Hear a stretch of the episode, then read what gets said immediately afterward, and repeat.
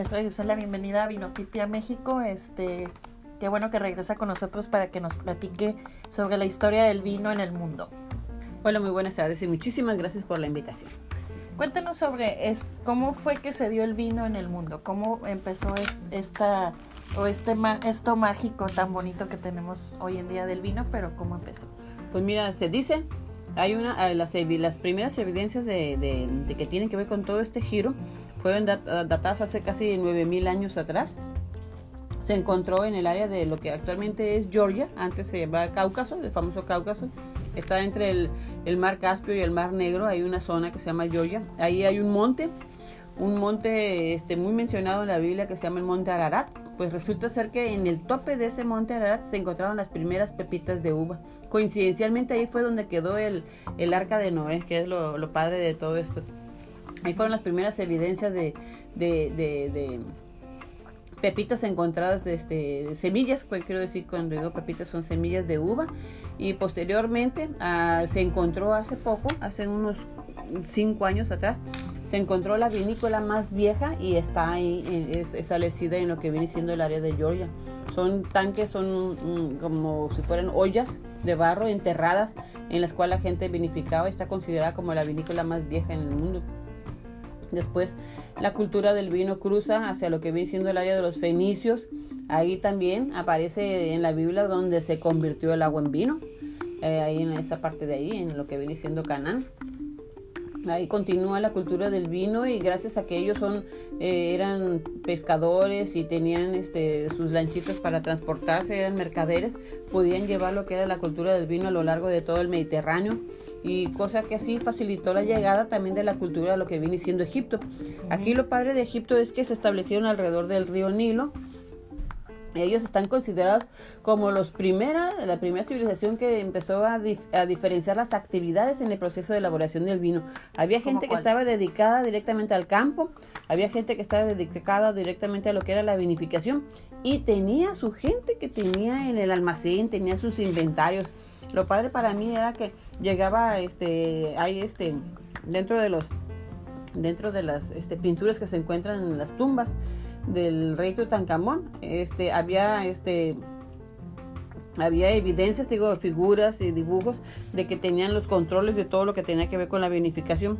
Algo importante aquí es que Ah, hay una hay uno de los este de los dibujos menciona se ve cómo se está recibiendo uva en un almacén vino en un almacén llega en un traste en, las famosas ánforas de barro las almacenan y las ánforas tienen su taponcito obviamente de barro. Y lo chistoso aquí es que en ese taponcito de barro estaba clasificado estaba identificado de dónde venía el vino y qué tipo de vino.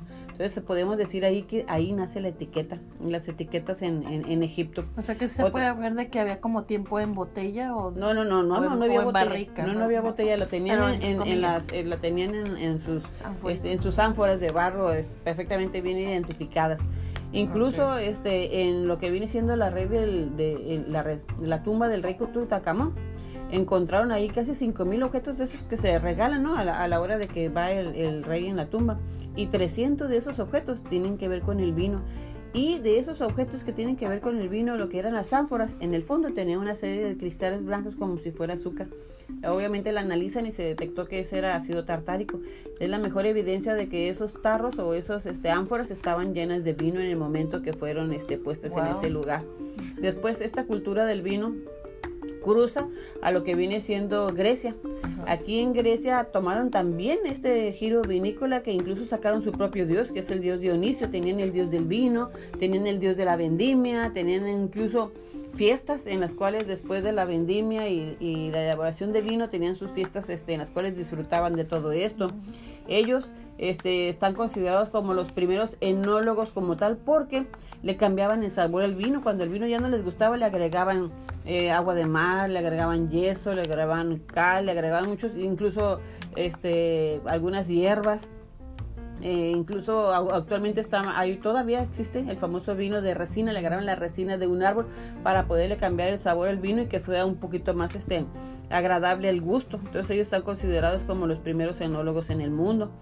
Eh, tenían, como estaba comentando, tenían sus fiestas, pero tanto en, en Egipto como en, como en Grecia. El vino nada más estaba considerado para los altos mandos, para los jefes, para los políticos, eh, incluso en algunos para los guerreros, para que darles valor o para que se, eh, se curaran, incluso lo usaban también como medicinal por el alcohol para que se pudieran curar de sus heridas este los guerreros. Eh, ¿Se tiene documentado qué tipo de uva tenían en esos años? Fíjate que, qué buena pregunta. Hay una uva en Egipto le llaman cancamán, algo así, algo, algo así cancamán. Esa es la uva que tenían catalogada, pero hasta el momento no, no sé exactamente cuál uva era la que estaban, o qué variedades eran los que estaban trabajando. Lo que sí te puedo comentar es que estaba la cultura del vino. Y son variedades muy, este, muy viejas, los nombres son muy viejos como para poderlos identificar con alguno relacionado. Eh, después de lo que viene siendo Grecia, esta cultura del vino pasa a lo que es Roma. Ahí también fue también aceptado la cultura del vino que el dios cambia, en lugar de ser Dionisio ya es Baco. Aquí estos amigos tienen, aceptan muy bien la producción del vino, incluso ellos ya empiezan a producir de una manera industrial para poder vender. Eh, no sé si recuerden que, el Imperio Romano pues estuvo este eh, ¿cómo se dice? colonizando muchísimas de las zonas. Esto facilitó el, el, mandar la cultura del vino a cada uno de esos lugares. Cada vez que iba a un lugar donde colonizaban, pues también llevaban lo que era la cultura del vino. Entonces esto facilitó que se distribuyera por todo lo que es Europa. Llegó a España, llegó a Inglaterra, llegó a España, este, a Francia, lo que viene siendo esta cultura del vino. Ellos también cambian el giro de lo que es la producción, ahora ya lo podían consumir también incluso el pueblo, ya tenían sus fiestas paganas, es donde aparece todo esto, en las cuales todo el mundo participaba, incluso había ciertos, este, eh, ciertos emperadores que tenían hasta piscinas de vino, allá te imaginarás las pachangas que se aventaban ahí, piscinas, pero salió después una ley en la cual otro, otro de los emperadores que prohibía ese tipo de pachangas, pero sí querían que siguiera este, permitiéndose la producción de vino porque les facilitaba mucho la economía. De hecho, eh, eh, la economía de, Roma en esos tiempos se mejoró mucho porque utilizaban el vino como trueque, era su producto de venta, lo exportaban eh, de una otra manera y podían adquirir y mantenerse para tantas civilizaciones, tantas este, colonizaciones que tenían, pues tenían que tener este, un buen recurso económico y lo sacaban del vino, por eso seguían produciendo. Esto facilitó estos, em, estos este, colonizaciones facilitó llegar, como estaba comentando, lo que es el vino a lo que viene siendo Europa, en, Francia, llega a Inglaterra, y de Inglaterra se brinca a Estados Unidos y llega a España y de España se viene hacia América. Eh, esto fue pues, la primera vez que llega, llega Hernán Cortés en 1518, 1521, llega Hernán Cortés a América, llega al puerto de Veracruz, Obviamente cuando salen los, los que realmente distribuían lo que era la cultura del vino aquí en América, pues eran los misioneros porque venían con, la, con el fin de, de, de, este, evangelizar. El rey en ese tiempo ordenó, el rey Felipe, que cada barco que saliera de España y fuera donde fuera tenían que llevar plantas de vid y poner en los lugares. Y además, por un lado, además de que los misioneros la necesitaban eh, eh, para 1525, 1535 ya había viñedos en muchas áreas aquí en, México, estaba en Michoacán, en Puebla, en Veracruz. Y este, de otra manera se estaba llevando muy bien, se estaba produciendo muy bien. Pusieron un poquito en, en, en, en, Guanajuato, Querétaro, y se estaba llevando muy bien la vinificación, tanto sí, de que ya no había necesidad de importar vino de la corona española.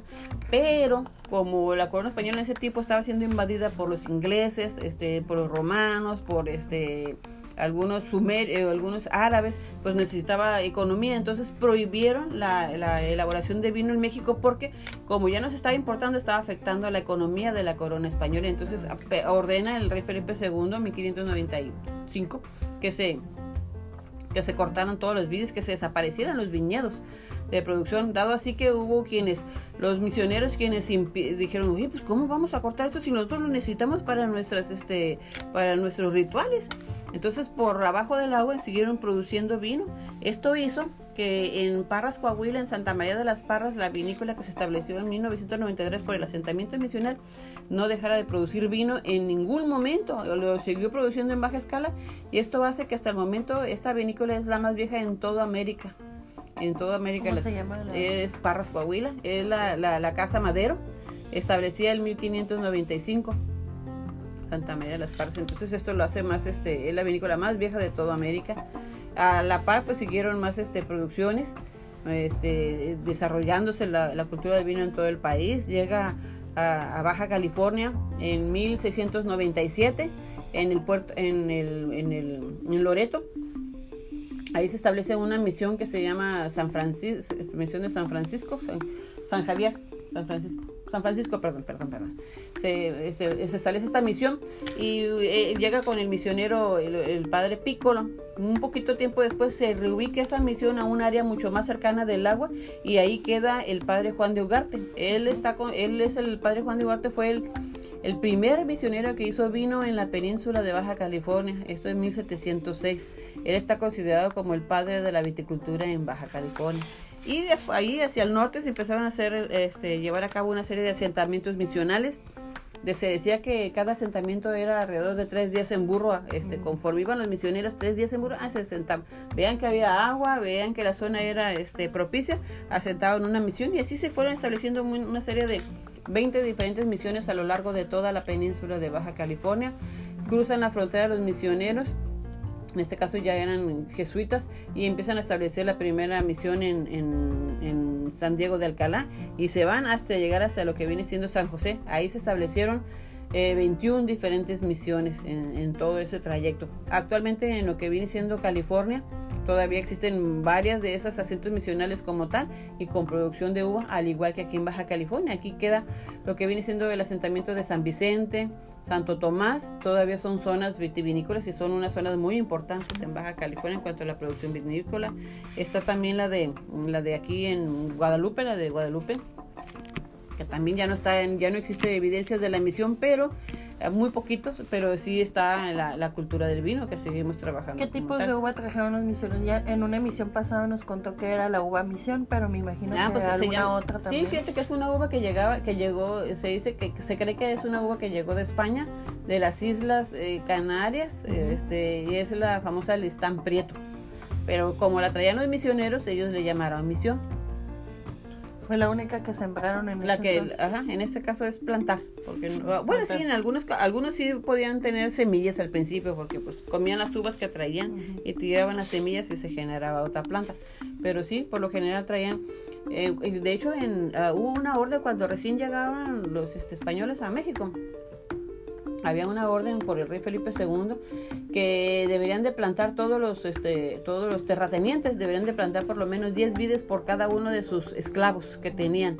Y si tenían arriba de 100 esclavos, pues imagínate, eran casi mil plantas durante un X periodo de tiempo. Entonces esto era con el fin de colonizar, de, de, incrementar el volumen de producción para poder tener el vino, este, vino elaborado aquí en, en la Nueva España.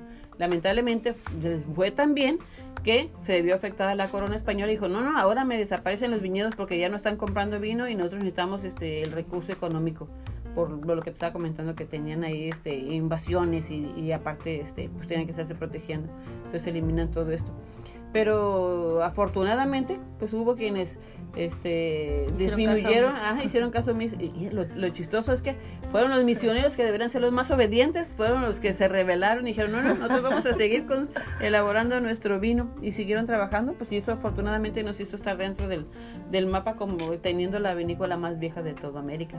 Oiga maestra y se sabe qué tipo de vino hacían con eh, esa uva misión o nunca nadie comentó alguna persona ya que a lo mejor ya falleció esa persona pero pues mira, no sé si alguna vez se dijo a qué sabía ese vino pues mira la verdad o si, pues si estamos hablando de este vino pues es un vino de hace 300 años.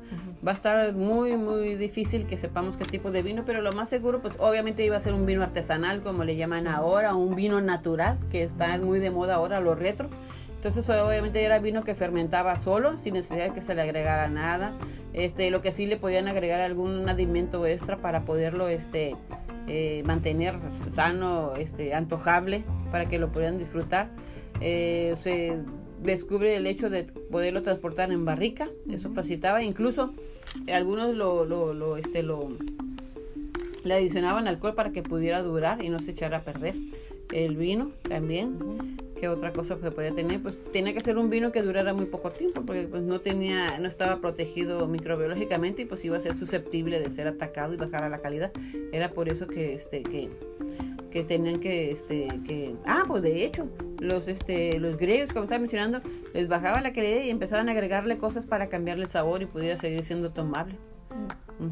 ¿Y esa uva todavía existe? sí, la misión, sí, todavía la uva misión. Este, de hecho, en, Europa, en las islas, este, eh, están las islas Canarias y hay otras islas, este, las islas del empieza con M. Ahorita me voy a acordar. Este, todavía existe todavía un poco de, de, ese, de esos viñedos, de esas uvas todavía. Y, y aquí en, en, Baja California hay empresas que le están tomando interés a la uva misión para empezar a todavía incrementar los volúmenes, las superficies de, de, viñedo. Tener un poco de la historia del sí, tener un poco de la historia, sí, sí, están llegando a los retos. Hay una vinícola aquí en Baja California que estaba elaborando, obviamente la, el, vinificando esta uva, no gustaba el sabor como vino tinto, entonces lo que hace es vinificarla como un vino blanco y está tomando mucho, mucha este auge. Es un vino diferente eh, y sobre todo es la emoción y lo padre que es la uva tinta elaborada como vino blanco y, es una de las primeras uvas, o más bien la primera uva que llegó a Baja California. Entonces están tomando las innovaciones, están haciendo cambios para poderse adaptar y mantenerse.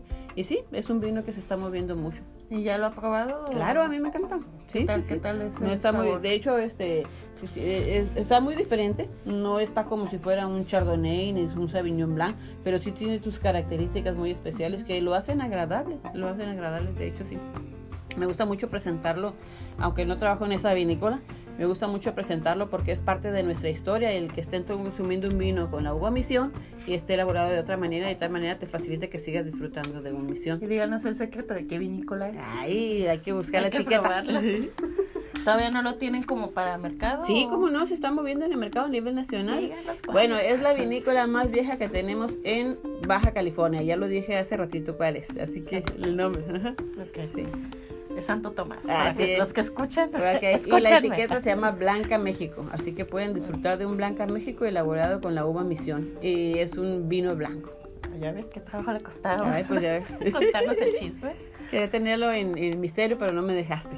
Pues muchas gracias, maestro, por compartirnos ese secreto. Y díganos para cerrar, ¿cuál, ¿qué vino nos recomienda para esta emisión? ¿Qué vino recomendaría hoy? ¿Para la emisión o para qué? No, para hoy, para los que nos escuchan.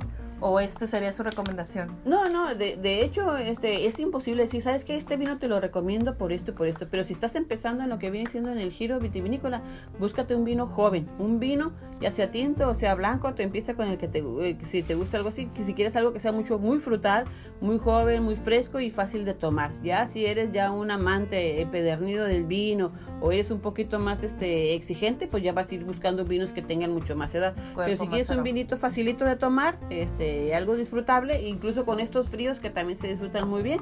Puede ser un vino joven, estamos en el 2020, puedes comprar un 2018 y lo vas a disfrutar muy bien porque va a ser muy frutal, muy fácil de tomar, muy aromático, muy antojable y lo puedes armonizar con lo que quieras. Es la ventaja. Pues muchísimas gracias no, al contrario. Esta, segunda vez que nos acompaña aquí. no, al contrario, muchísimas gracias por la invitación.